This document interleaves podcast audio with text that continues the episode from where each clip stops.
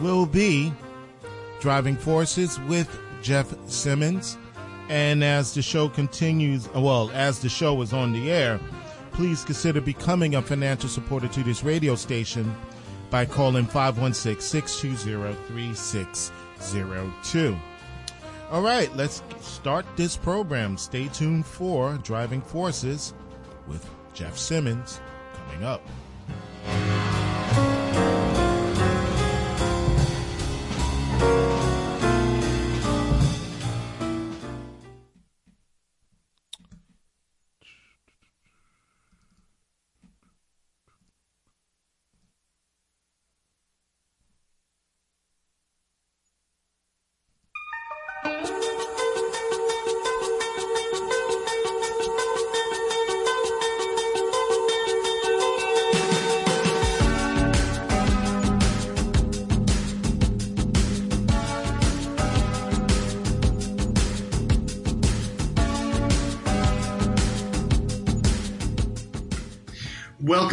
Driving Forces. I'm your host, Jeff Simmons, and I thank you for tuning in to WBAI's Driving Forces. Today, you are just listening to Democracy Now! with Amy Goodman. Remember, as Reggie has pointed out as well consistently, we're also streaming live always at WBAI.org. So I hope you're tuning in either by listening to the radio, listening on your computer, listening on your cell phone while you're streaming us live. Thank you so much for tuning in this afternoon to our show about politics and policy. I mean, what a great two weeks to discuss what we have been talking about, what is taking place on a national stage. Even if these two signature events, the Democratic and Republican conventions, are all virtual, and much of what we're seeing was actually pre recorded and uh, not live, not like we're used to. Now, I've been watching both and flipping back and forth between different channels on TV to see how the speeches are being covered, going back and forth between MSNBC and New York One. Uh, and of course, I've been tuning into Fox as well just to see what they're covering, how even some fact checking has been going on regarding each speaker. And it has been a, a pleasure to see what, that to realize that my instincts are right when I'm hearing a number of these speakers speak and go, wait, that doesn't sound right. So what's been astounding also to me this week as I've watched a number of the supporters of Donald Trump deliver remarks, is how much has been glossed over, how much has been ignored, and how much has been distorted. Now, I do understand that many of these remarks were taped before they aired on television, and I do want to point out that Vice President Mike Pence did revise his remarks Wednesday night to address the uprising in Kenosha, Wisconsin, and also to talk about uh, the storm that was approaching uh, the United States, that he did uh, offer his thoughts uh, to those who were in the path of the storm. So, but while he also did acknowledge uh, what has been going on in our country and in Kenosha, Wisconsin. And this is referring to the death of Jacob Blake, yet another black man killed, shot seven times at the hands of yet another police officer. He did not address the shooting itself, but rather the violence that has erupted uh, and the uprising that has erupted since then. Instead, much of his remarks hinged on a single line which struck a theme that a number of others have touched on this week as well. A Joe Biden presidency uh, would be one that's guided by the radical far left, uh, you know, as it's been characterized, and that you and all of us would be safer under a Trump presidency. I mean, what we've heard this week conflicts often with the reality of what many of us, many of you, your families, your friends, your coworkers have been facing this year. Or maybe not even just this year, but what you've witnessed and encountered over the last few years uh, as you've seen your rights uh, being being scaled uh, black on. Uh, and by the way, I've said the death uh, of Jacob Blake. Sorry, I meant the shooting of Jacob Blake. I just want to uh, correct myself there. Consider that this week, we are now at around 170,000 deaths as a result of co- more than that now of COVID 19. Consider that just over 1 million Americans filed new claims for state jobless benefits last week, the latest sign that the economy is losing momentum even as federal aid to the unemployed has been pulled away. And consider that experts predict that the pandemic's effect on our economy is going to last not just through this year into early 2021, but continue for years. You don't have to imagine it. It's what you see every single day as you walk around now, as you get outside and you see that local establishments that you've gone to over the years are now shut down. When you see people standing on a food line or the unemployment line, people are struggling. But as you listen to the convention this week, I wonder if you're as troubled as I am that history is being rewritten, where a president, you know, where it's being characterized as a president who quickly responded to the COVID 19 pandemic, uh, a president who's improved our global relations, and that the problem isn't systemic racism or an overreaction of law enforcement, but a radical left that promotes violence. Well, I like to say that facts matter to me and alternative facts may matter to others. And I do recognize that at this time, this is a week, this is a period when I would love to be able to take listener calls. But as you all know, we're remote now amid this pandemic. So hopefully this fall, as we lead up to the presidential election to November 3rd, hopefully we'll be able to take your calls again because I do want to hear your points. Now, throughout the show, I will come back to some of the, the news developments that have happened in the last few days but I want to get, I've got two fantastic guests today. We're at a pivotal, pivotal moment in our country's history. So I don't need to tell you this. You may feel this as well. So it's great to be able to have these two guests, one after the other, who are incredibly insightful. Whenever I catch them on TV or read some of what they've written, I stop and listen because they make sense. So my first guest is Bob Hardt. Bob has been a fixture at the 24 news channel Spectrum News New York One since 2003. He is the political director. He has overseen New York One's coverage of local, state, and national politics. He supervises the production of the nightly show Inside City Hall, hosted by Errol Louis and his colleagues when they fill in. That is the station's nightly hour long news and opinion program. Bob has also planned coverage of major events at New York One, including the mayoral debates and the presidential conventions, and he shares his analysis and opinions on the week in politics in his popular ongoing column called Political Buzz. Bob, welcome back to Driving Forces. Uh, Jeff, it's my pleasure. Thanks for having me uh, this afternoon. So, New York One's coverage, before I get into specifics about your impressions of the RNC and DNC, before I get those thoughts themselves, New York One's always provided wall to wall coverage of conventions in the past. So, talk a bit about how you have had to adapt your coverage at this time. So, this is my fifth convention cycle at New York One, and it's easily the most different Usually, I'd be talking to you right now from a skybox in some uh, arena. In this case, it would have been in Charlotte where I'd be talking to you uh, from.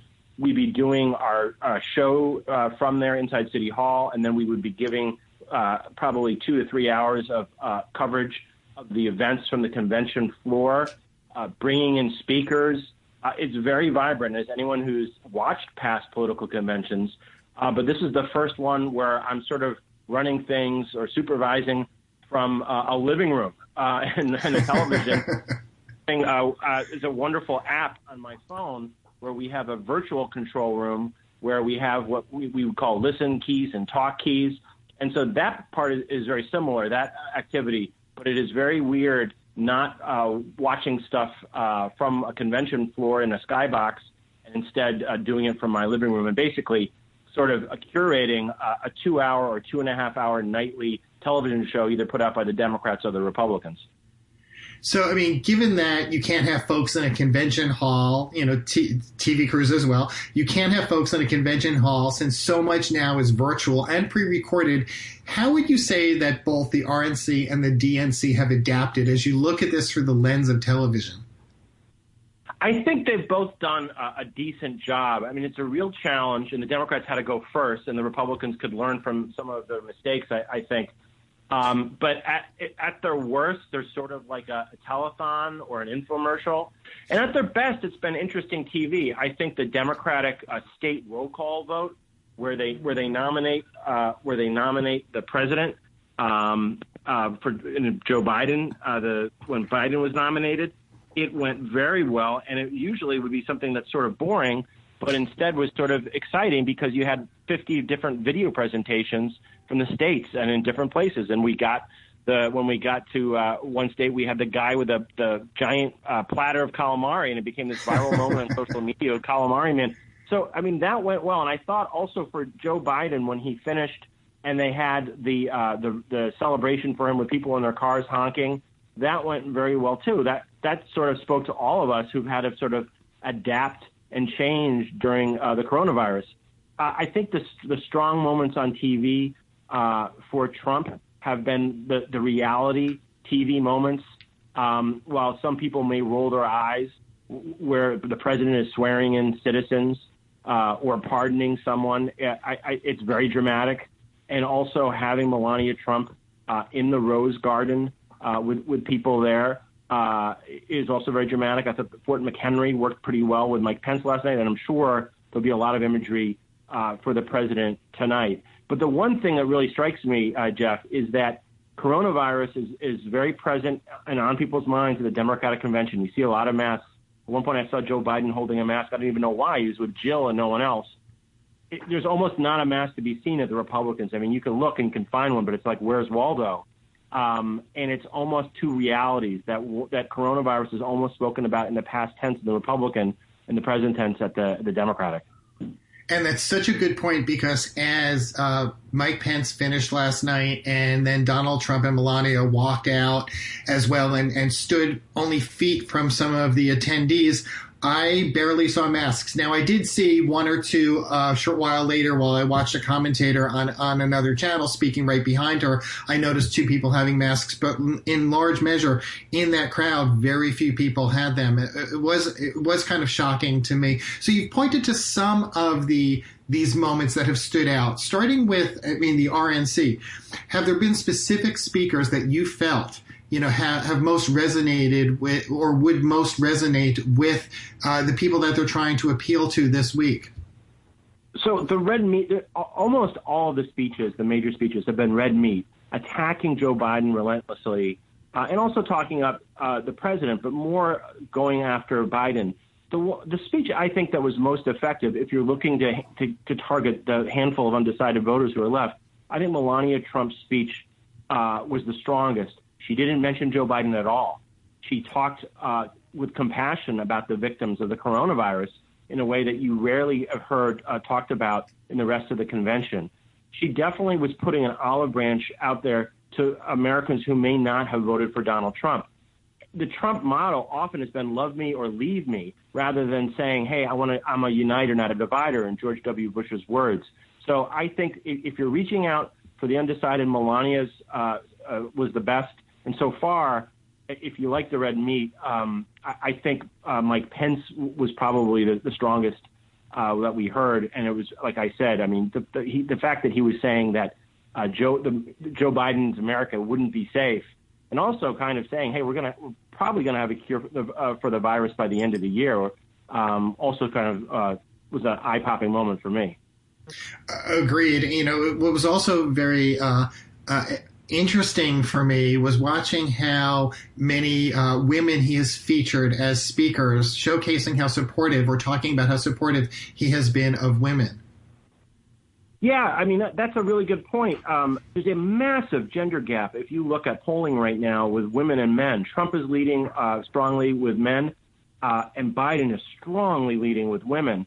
And there were so many testimonials uh, by uh, different Trump staffers about how much he's done for women and almost like he's a pioneer that you'd almost forget that he prevented Hillary Clinton, who would have made history as the first woman president.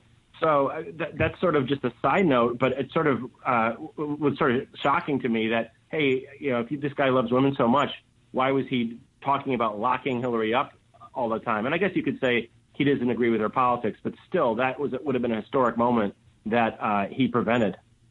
So you mentioned Mike uh, Pence's speech last night. It seemed that many remarks have kind of, I'm putting it this way, very uh, black and white here. Most have cast, you know, this is a difference between good and evil. You know, with Biden being beholden by the radical left if he would be elected, um, you know, and that, you know, so you have to support Trump because, you know, if you don't, we're going to, you know, imagine what this nation's going to be like, imagine what our world will be like, but not acknowledging what the current reality is right now in our country. As you listened to Mike Pence last night, what were some of your observations? Well, I mean, I think I'd like to just uh, totally agree with you that that you know you talk about oh the cities are going to be on fire if Joe Biden Joe Biden is president. Well, Donald, that's happening right now, and Donald Trump's president. If, you're looking at uh, the legacy so far of the Trump administration with corona, coronavirus, uh, we have one of the the worst rates of infection, death rates in the world. So we have to. The, the other the other thing that I've noticed is that there is a, a bit of uh, revisionism with the economy. Uh, there's a lot of talk about oh the economy was booming and doing so well before the coronavirus. Uh, you know the economy was doing fine, but the growth rate that the four percent growth rate that the president had promised we never hit. So there, there's either don't pay attention to coronavirus or it's almost over. Uh, the the cities will burn even more uh, if Joe Biden is president. Uh, and then, you know, my strength is the economy, which is, uh, I would say, uh, partially true and partially untrue. What do you want to hear from President Trump tonight? What do you, th- you know, what do you think? Well, not just what he is going to focus on, because we can kind of uh, guess that he's going to talk about all of his accomplishments and achievements. But uh, what do you, what you know, what do you want to hear, or, or rather, what do you expect to hear from him tonight? I mean, I don't know how many people listened on day one during the day to the Trump speech to the delegates in Charlotte, but it was so over the top uh, in that he was saying if he loses, the only way he can lose is if the Democrats rig the election, which is really muddying the waters, I would say, in a dangerous way, and something you would never hear any president, presidential candidate, at least in modern times, uh, claim.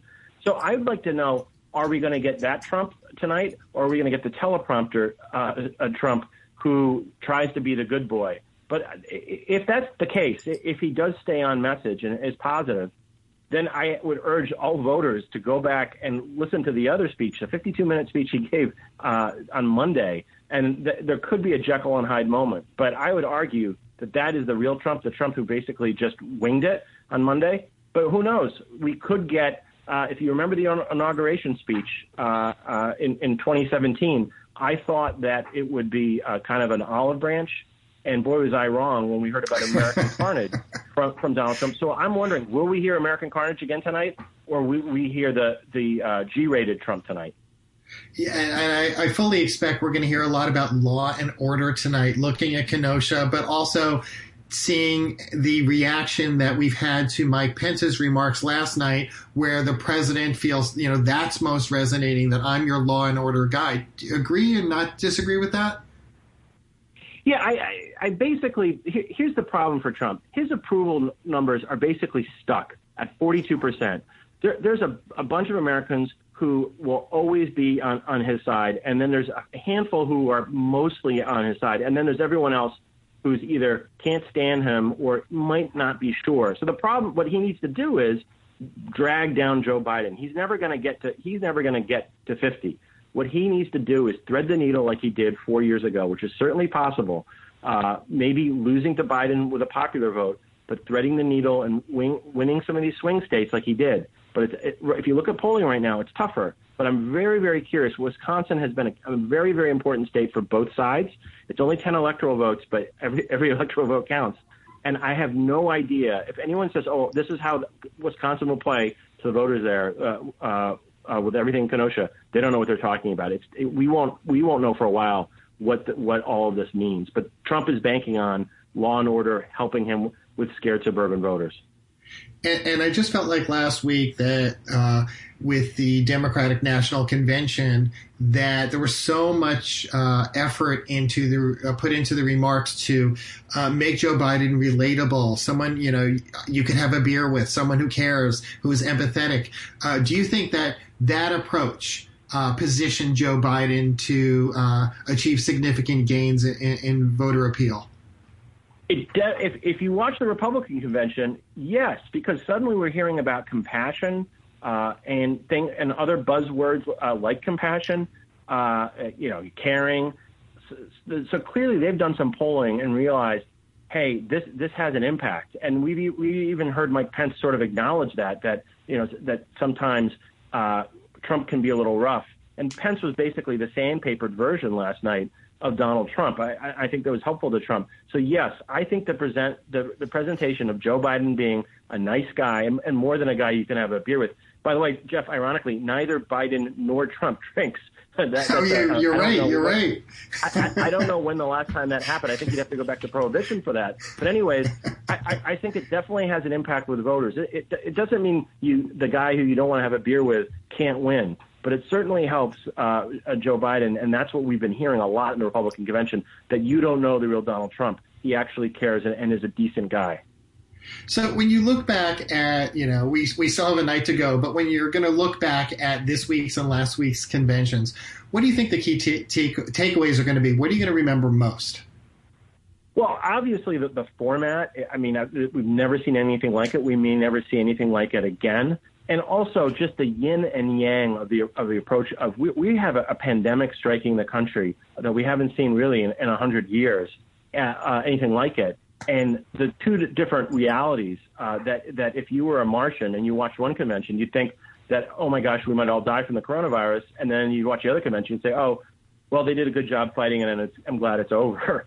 Um, so those are the, the two things. Obviously, the pandemic, how the two parties uh, related to it, but also this this unique format. But by the way, some of this format may be co-opted in future uh, conventions. Some of the video innovations we're watching. And so I just, we've got a few minutes left and I want to ask some non convention questions very sure. briefly. But before I get to them, just what's on the horizon for New York One's coverage of the convention? Well, obviously we're almost concluding with that, but in the coming weeks and months leading up to the general election, what can we expect as far as your coverage? Well, the one thing that, as you know, um, is that we're hyper local, and so the one of the big uh, congressional battles, uh, uh, one of the big swing districts is right here in our backyard, uh, with Staten Island and a tiny bit of Brooklyn, um, with with Max Rose, a Democrat, against Nicole Malliotakis, a Republican, and while Democrats do outnumber Republicans in Staten Island, Staten Island uh, voted for Trump last time. Uh, it voted for Obama once. It voted for McCain once. It, it's all over the map. I'm curious how Donald Trump does this time around. I still think he'll do pretty well in Staten Island, but not as well as last time. Will Max Rose be able to, to um, hold the district? Is a great, great question. So we'll be focusing a lot on that. And obviously, remotely, we'll be following the presidential race and looking at the roles of all these New Yorkers. I mean, for example, Jeff, our police, the head of our police union, Pat Lynch, is speaking at the Republican convention tonight as far as much as you try to get away from New York and some of these politicians roll their eyes at New York, New York always has a role. Look, look who, who started the convention, the, uh, Cardinal O'Connor, that started the uh, the invocation for the Republican convention. So we'll we'll look at New York's role in, in both campaigns as well. You know, and about that, uh, the race on Staten Island, as you mentioned that, what went through my mind is looking at Nicole's uh, ad that she put out a few days ago, uh, that very frenetic uh, ad uh, in that race against Max Rose. That I would think, given the messaging that we're hearing from, uh, you know, from Mike Pence last night, of you know, the whole law and order thing, um, that plays right into the type of voters that the RNC is going for as well. Do, do you think Nicole's approach has been right there? I, I think it's a smart approach. I don't know if it sticks against a veteran like Max Rose. He's a canny politician. He isn't some tired Democratic incumbent. He he's smart because you know just the fact that he won the first time shows he know he knows what he's doing. So it may not stick. I think that might help her, but again, you need to win over some of the people who voted for him, or help or else help hope they stay home. So obviously, and I've talked a lot about this on the show in the final minutes we have, this next year is just going to be incredible because in addition to a mayoral race, we have the majority of the city council seats that are going to be opening up. We have citywide positions as well and borough uh, presidencies that are going to be open. You know, given the momentum that we've been seeing in the progressive movement here in the city, what are you going to be looking at to see if that's the trajectory that's going to continue? Well, I would have said six months ago that the mayoral race, the, the dynamics are sort of locked in and baked in. And we should point out also uh, to your listeners that everything is basically in a heavily Democratic city will basically probably be decided in, a, in June. So seven months after the Democrat, the presidential race is over, we have some significant primaries going on. But uh, going back to my original point, I think the coronavirus sort of blew everything up. And I think there is a real opening for a, a kind of a progressive candidate on the left who um, may not even be in the race yet. Uh, we, you know, you have a Brooklyn Borough President Eric Adams, you, you have City Council Speaker Corey Johnson, you have Scott Stringer, the City Controller. Um, I think there's room for another candidate. Uh, you watch some of those primaries, the congressional primaries this June. There are some upsets, by some uh, very smart, young, progressive candidates. And listen, I think that lane could be open. So I, I would not rule out another candidate who could sort of shake the race up uh, um, moving forward. And I want to end on this note because, you know, I've been fascinated by these stories and I just shake my head each time. I've only been in New York for now about 23 years, maybe, oh, no, it's actually close to 25 years.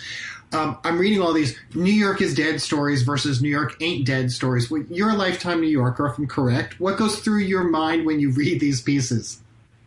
I, I moved here in 1987, so I'm almost, almost. That's a long, that's a long time, but but but uh, most most of my life uh, here.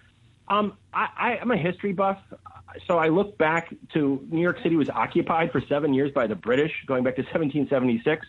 Uh, there were draft riots during the Civil War that tore the city apart. We had a horrible pandemic 100 years ago. Uh, the city went through an economic and, and crime malaise of almost 20 years.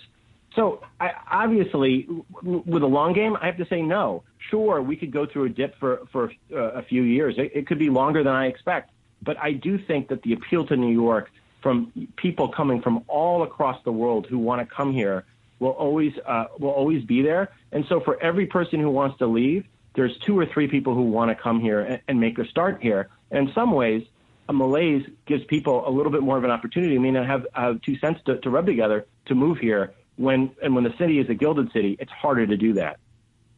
Great point. So as we wrap up, where can people go to learn more about you and also to be able to get your ongoing analytical updates, political buzz, which are always a pleasure to so, read? So, oh, thank you very much. Uh, NY1.com, and we have a, a really marvelous app that I really, really want to promote. And we also, that app allows you to watch our all new stations in cities from LA uh, to, to Florida all across the country. So if you're a news buff for another city, we have a station in Milwaukee. You can go right on the app, and you you can. I don't want you to leave New York one too long, but you can you can watch what's going on all across the country on our app. Uh, it's really really fabulous, and I highly, highly recommend it. Bob Hardt, thank you so much for joining me here on WBAI today. Jeff, thank you so much, and thanks for thinking of me. Thanks. Have a great day. You too. So You've been listening to Driving Forces on WBAI 99.5 FM and streaming live as always on uh, at WBAI.org. I'm your host, Jeff Simmons. I was just talking to Bob Hardt, the political director at Spectrum New York One News, about the conventions and also about what we expect will happen tonight. And in our second half hour coming up in a few minutes, I'll be talking to uh, another very insightful person who I just, I think she's just so savvy and so smart about these issues, Susan Del Percio. So she'll be on in the second half hour. But before we get to, uh, before I get to that, I want to just take a few minutes and thank you for tuning in and staying with uh, with WBAI uh, throughout the day, throughout our weeks, and throughout our history. Uh, as you know, or for new listeners who don't know this, we've been around for 60, more than 60 years now. You don't hear commercials. We're non-commercial. We are non-corporate we uh, we enjoy bringing you in, fresh insight and progressive insight and this is a news show, but yeah, I do give my opinion often. Uh, but I really want to engage a variety of guests on issues. And while I might not always agree with them, I have to say I like hearing their viewpoints because that's why I'll also often turn on Fox News or I'll listen to MSNBC or CNN while I'll read the Times, but I'll also consistently check out NIABA stories in the Amsterdam News or I'll read the Independent. I, and, and that's what I love about WBAI is we give you that opportunity to hear all these different perspectives. So if you are a new listener or you are someone who has always enjoyed WBAI, I encourage you in the name of this show, Driving Forces, or really of any show that you enjoy here on WBAI, to just show us a little love. And that means if you can contribute some money, just be able to support us a little at this time, that will help keep us on the radio. And I'm going to give you the number. So if you've got a pen or a pencil, or if you're at your computer screen right now, type this down 516 620 3602. And let me give you that number again. It's 516 620 3602. You can also, if you're at your computer, it works perfectly. You can just go online right now. And that web address is give to, and that is the number two, give to WBAI.org give to WBAI.org. You can give a one time donation, or you could do what I do and many of my friends do. We give uh, sustaining contributions. We are what are called BAI buddies. And what I like about becoming a BAI buddy also is that if you give, for instance, a specific donation of, say, $35, in the name of the show, you could also request a BAI face mask which I've got two so I can walk around the neighborhood because I want people to know about WBAI and to tune in. And so uh, you can become a BAI buddy, and that contribution just comes off your, you know, goes on your credit card each month of five, ten, fifteen dollars, twenty dollars if you're feeling generous right now. But let me just once again give you that number and web address. It's 516 620 3602 or you can go online to give to, that's the number two, WBAI.org. And you could do this in the name of the show or really any show. If you listen to Max and Murphy, who give you awesome political insight on Wednesdays in this time slot, then do it in the name of their show. Or maybe Revolutions Per Minute or Voices of Resistance, whatever show you like. Or you could just do it generally Every little bit will help. So I really want to say thank you for tuning in this afternoon and thank you for your support of WBAI. You've been listening to Driving Forces on WBAI 99.5 FM and streaming live at WBAI.org. I'm your host, Jeff Simmons. And so now let's get to my next guest, Susan Del Percio, a well known political strategist and crisis communications consultant. She's a Republican strategist, political analyst, columnist with about 30 years of experience in political, government, nonprofit, and private sector arenas. She's a trusted advisor who's helped leaders develop and execute focused strategic communications, and winning crisis management campaigns. Her unique insights on government procedure, regulatory environments, and public policy is highly sought after, particularly now with public affairs, policy, and media so thoroughly intertwined. And just a little on her background, she also served as deputy commissioner in the Giuliani administration uh, prior to founding her firm in 2001. And she also had served as a special advisor to Governor Andrew Cuomo in 2014. And there, while there, she initiated uh, a number of communication strategies and advised and developed policy initiatives.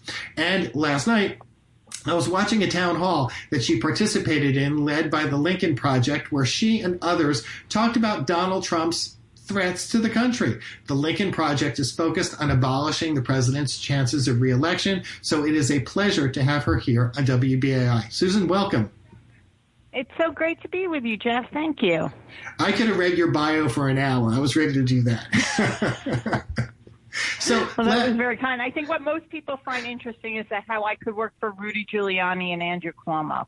Yeah, I think that goes to your earlier message about it's important to serve and it's important to hear all different opinions. So and last I give night, you a lot of credit for doing that. Thank you. Last night, you were announced as one of, or yesterday, you were announced as one of the first wave of fierce women, I'm doing air quotes, to lead the Lincoln Women Coalition comprised of current and former Republican women who have had enough of this president. Talk a little about uh, Lincoln Women and Lincoln Project and a little about the mission, because I'd like our listeners to know about it. Sure. The Lincoln Project is dedicated to defeating Donald Trump in November as well as Trumpism. And we started the Lincoln Women because we know that this election will be decided by women. And we wanted to communicate, especially to women who may have voted for Donald Trump in 2016, and say, all right, you did that, but now it's time to look at his record. And he's absolutely been a disaster for our country. So come with us. It's okay. You have a lot of these other Republican women who are saying, it's okay to come, you know, into the water. It's safe and feel free to vote for Joe Biden, or at least at the very least, not for Donald Trump. And last night on the virtual hall, you similar issues came up. Talk about how you came together and what the coalition is going to do in the coming weeks and months. Sure. Well, we we came together. Um, it was kind of organic at first. Uh, that one of the founders, Jennifer Horn, was really committed to getting out um, our uh, voice to speak to women because, again, the Lincoln Project is dedicated to defeating Trump. That is our purpose. It's a political purpose. And she she recognized she was a former um, chair of New, the Republican Party in New Hampshire that we've got to women are going to be the ones who do this. So let's reach out and through a wide network of people, we just were able to tap into these these wonderful like like we say fierce women. And on a basis of a couple of calls we we were all of a sudden all working together and, and moving in the same direction. Um, many of them are going to start writing op-eds. We are talking about the importance of language and how we um, present ourselves. We'll be doing a lot of uh, digital stuff. As you know, the Lincoln Project has done some tremendous ads. Some of those ads uh, certainly run on television and cable, but um, we also do a huge digital, have a huge digital presence, and it's just taking off from there. And I've asked uh, Bob Hardt this as well because I'm just fascinated when I hear different perspectives, but although sometimes it's the same. As you look at um, you know, as you look at the convention this week and the convention last week and how both have had to adapt to this new virtual environment, how have they done? Have they made mistakes? Has this been fluid for you? Has this, has it been, been as inspiring as if you were in a convention hall? Well, from a pro- uh, production standpoint, meaning like kind of what you saw and how you took it in, I think the Democrats did a fantastic job because, frankly, they were preparing for it for months. Given the short time period, I think that the um, RNC, the Republicans, did a fairly decent job. The problem, of course, lies in the the issue of using the White House, using the People's House as part of a political operation, which I, my personal view is disgraceful. Um, the the Democrats put a lot of emphasis on on diversity and showing the character of who Joe Biden is. Uh, the RNC, the Republicans knew they can't show Donald Trump's character because he has none. So they have woven together some kind of narrative that is not true and yet will um, will play to their base. So I think both both committees definitely played to their base. Um, one did it honestly and openly, and the other one did it through lies and something you said in the virtual town hall last night, uh, which I do want to bring up, which is interesting, is that you know, and please correct me if I'm wrong, uh, but you had indicated that you hadn't supported him when he was uh, seeking the presidency, but at first, when he was elected, you thought, "I'll give him a chance." Can you talk about that? And at what point then that just kind of, you know, totally you totally changed your mind, saying, "I gave him a chance. It's not working." All right. So I, this is true. I, there was never one point throughout the election that I supported Donald Trump. Um, I could give a million reasons. The one that just put me over the top, and actually, I was going on air and and uh, uh, on television, and the host of the show said, "Why are you so startled?" And I said, "Because a candidate for president of the United States just announced a Muslim ban." I was so shaken, Jeff. I couldn't believe that this was happening in my country. So while I was never a fan, that certainly closed it for me. I did not vote for Donald Trump in 2016. Um, I watched carefully as he put together a cabinet. He, I think a lot of people influenced him in a good sense to bring on people like General Mattis. Um, and all his generals, as, as the president would say. And I always believe in giving someone a shot as president. I want my president, every day I want my president to succeed. So you give him a chance. And he utterly failed us from almost day one. From basically, I mean, I would like to say from his carnage speech, inauguration speech, but then things just quickly started going off the wheels. And it was clear that he had no ability to understand how government works. And that is showing now the danger of hiring someone, if you will, electing someone who doesn't know what the job entails and doesn't know how to use experts. Because now we're at such a critical crisis t- time. with a, with a health crisis that is destroying our country, and this person in charge has no idea what he's doing at all. Many looked at Andrew Cuomo, for example, and said, "Oh, he's doing such a great job." They knew it through the briefings. What people, what's really important is that Andrew Cuomo knew how government worked, so he knew who to ask what, and what he didn't know, he found out who to who would know and brought them together. He he networked our hospitals statewide, which has never been done before. And it's through understanding government you can govern well. And this president has not. And as you've watched the convention this week, uh, and you know, and who has spoken and the messages that they've delivered, what's gone through your mind? Have there been standouts that impressed you, or have you just been kind of fact checking them all along, saying none of this is believable? Um, when it comes to the Republican convention, it has been very disappointing. The the one ray of light for me, if any, was Senator Tim Scott from South Carolina. I think he tried the best he could to keep his message in a positive place on the issues that he cared about and what were Republican values. But he was the only one who talked about Republican values. Of course, no one could talk about Republican policies because for the first time ever, there was no Republican platform. Although I guess you could say if you, how can you have a platform if you don't stand by any policy? It was very disappointing. Yeah, and it's funny you say that because one of the pieces that I dove into today in the New York Times was similar to this about how the uh, the Republican Party is offering really no new platform. It's just about their enthusiastic support for Trump. A lot of the, you know, and I noticed this last night too, uh, including uh, what stood out for me was his press secretary when she spoke. There's been a significant effort to humanize him because this really worked with Joe Biden last week, um, you know, and as Bob Hardt mentioned in the first half, uh, might have impacted how a lot of this week's speeches happened. What has have there been? You know, when you consider the voters they're trying to appeal to uh, now, have these message? Are they playing properly to their base? Do you think their messaging is getting across? Well, here's the thing: is their messaging getting across to their base? Sure.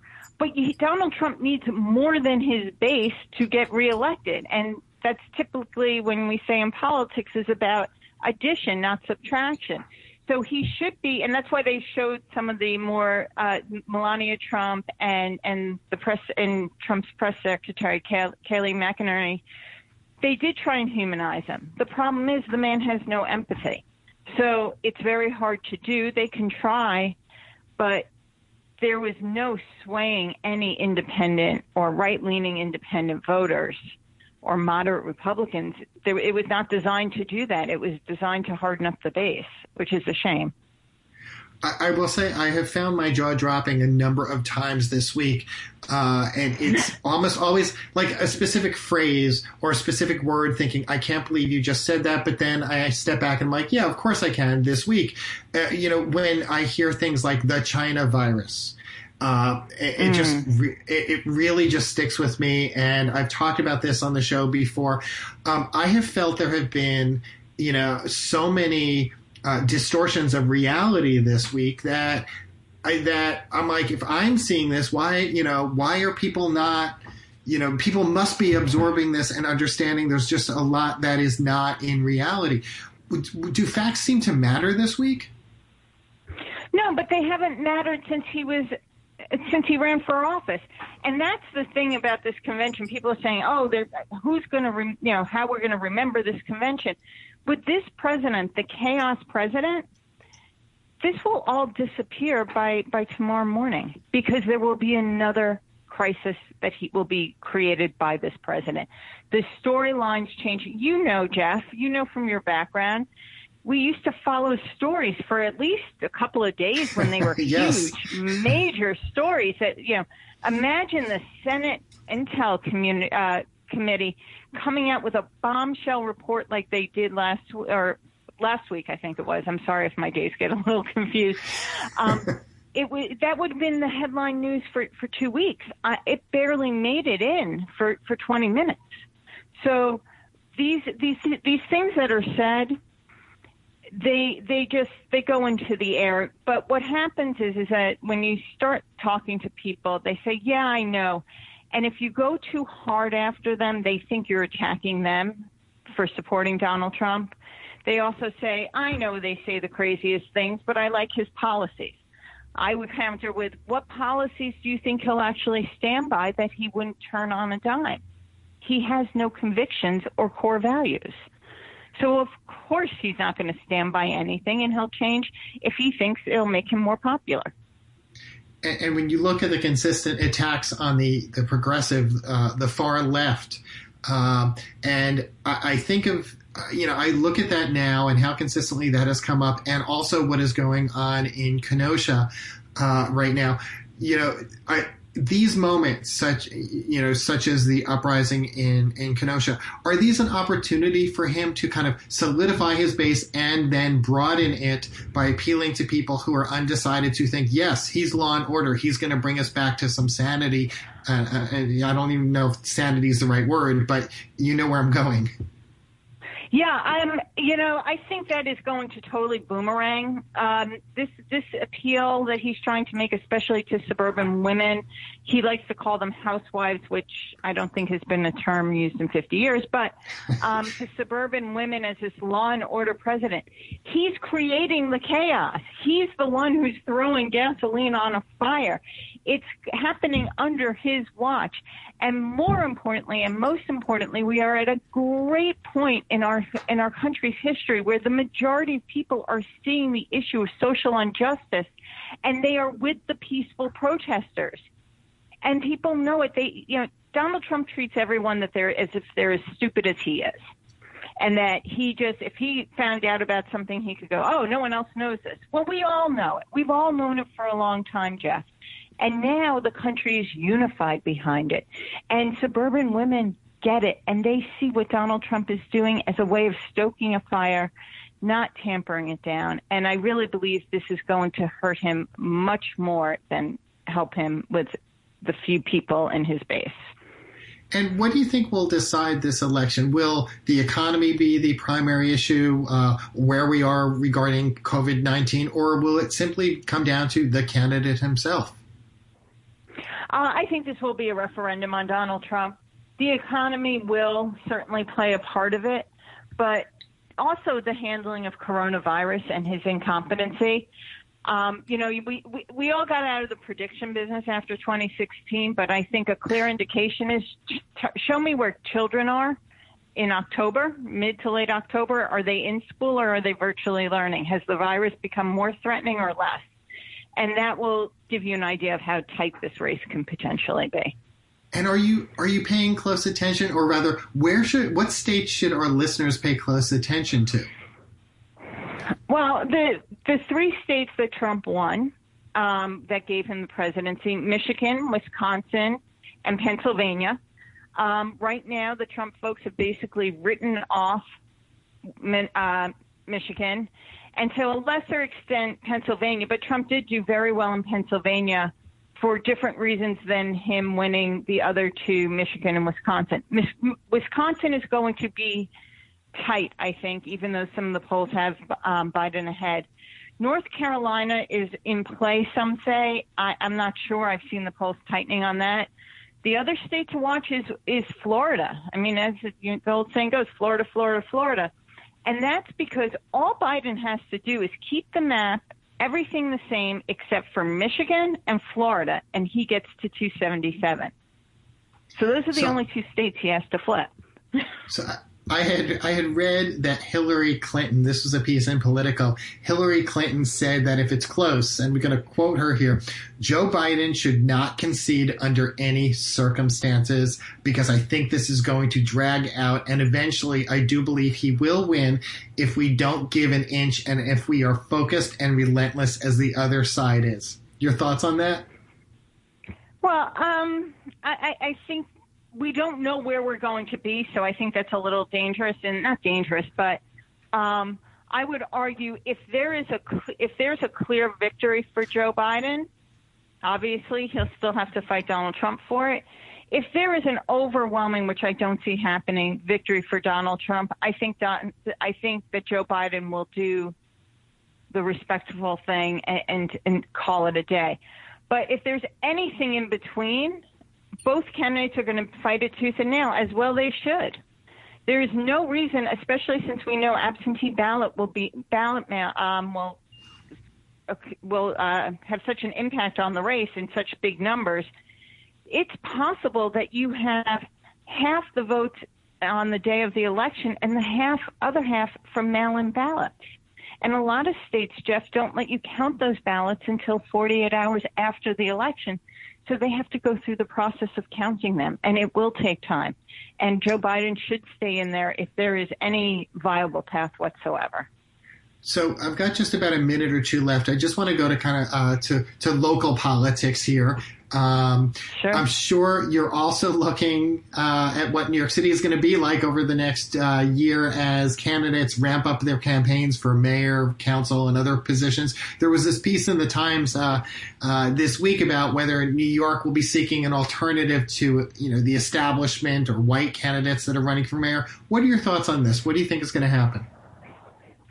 Well, I think, Frank, anyone who's been part of the establishment and the and teaming up with Mayor De Blasio is going to be in a lot of trouble because you won't be able to shake him. He has somehow managed to not just dis- not just to have people who didn't like him before dislike him, but even the people who like him dislike him for the way he's handled the coronavirus.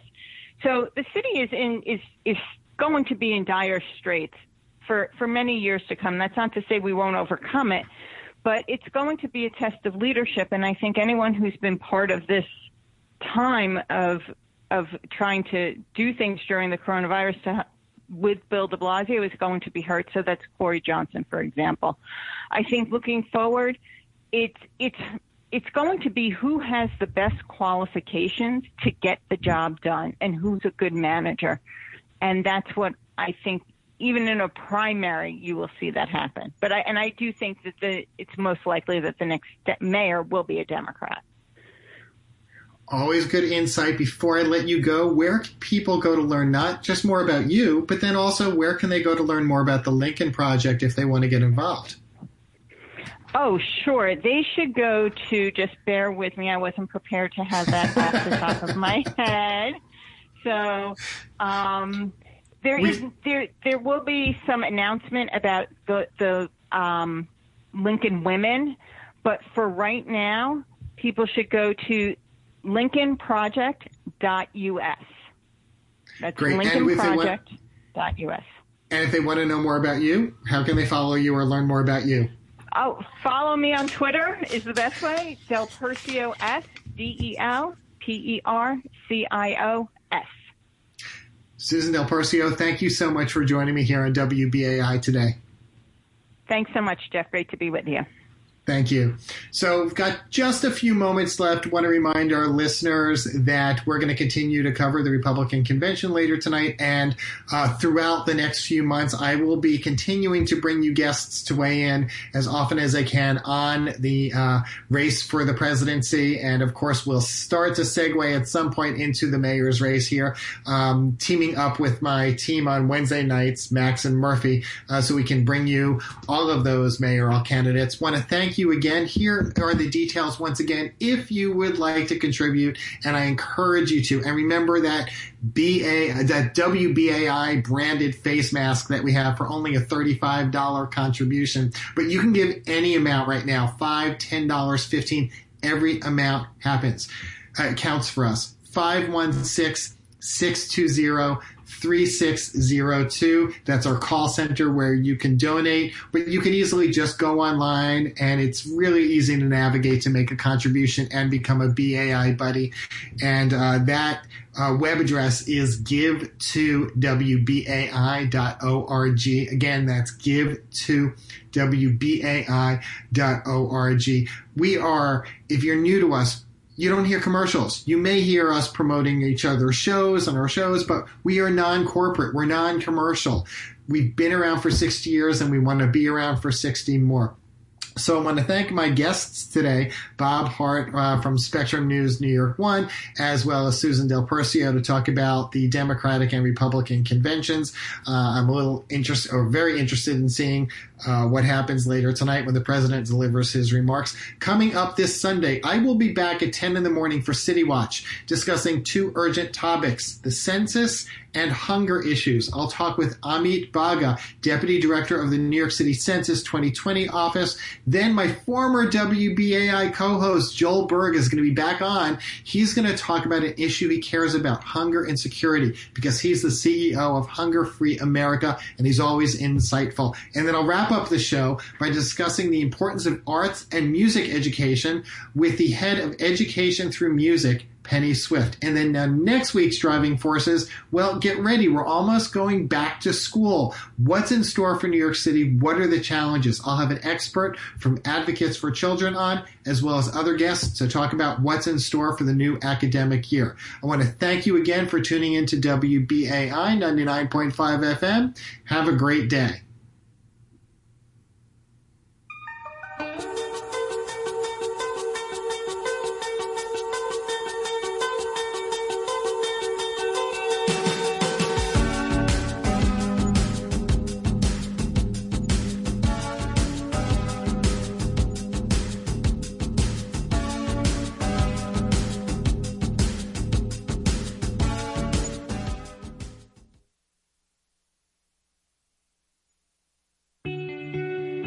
Once every 10 years, America mounts a census and attempts to count every single person living in the country, citizens and non citizens, immigrants, documented and undocumented alike.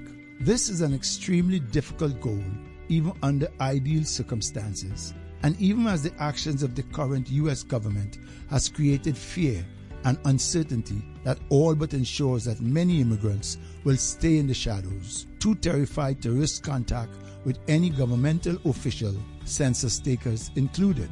However, by law, namely Title 13 of the U.S. Code, the Census Bureau cannot release any information about you, your business, or your immigration status to law enforcement. So step out of the shadows, stand up and be counted. This is a public service of WBAI Community Outreach.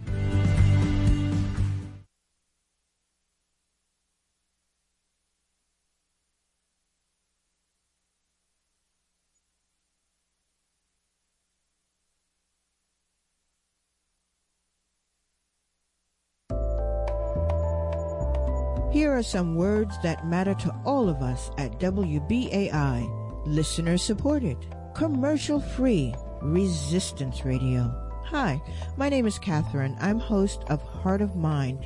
Please take a minute to consider what your radio landscape would look like without this station. At WBAI, we consider you a part of our vital community, a vital cog in our radio wheel. At WBAI, we keep it grassroots. We're powered by your generosity, not corporate interests. Remember to donate by visiting give2wbai.org or pledge right now from your smartphone by texting WBAI to 41444. We thank you in advance.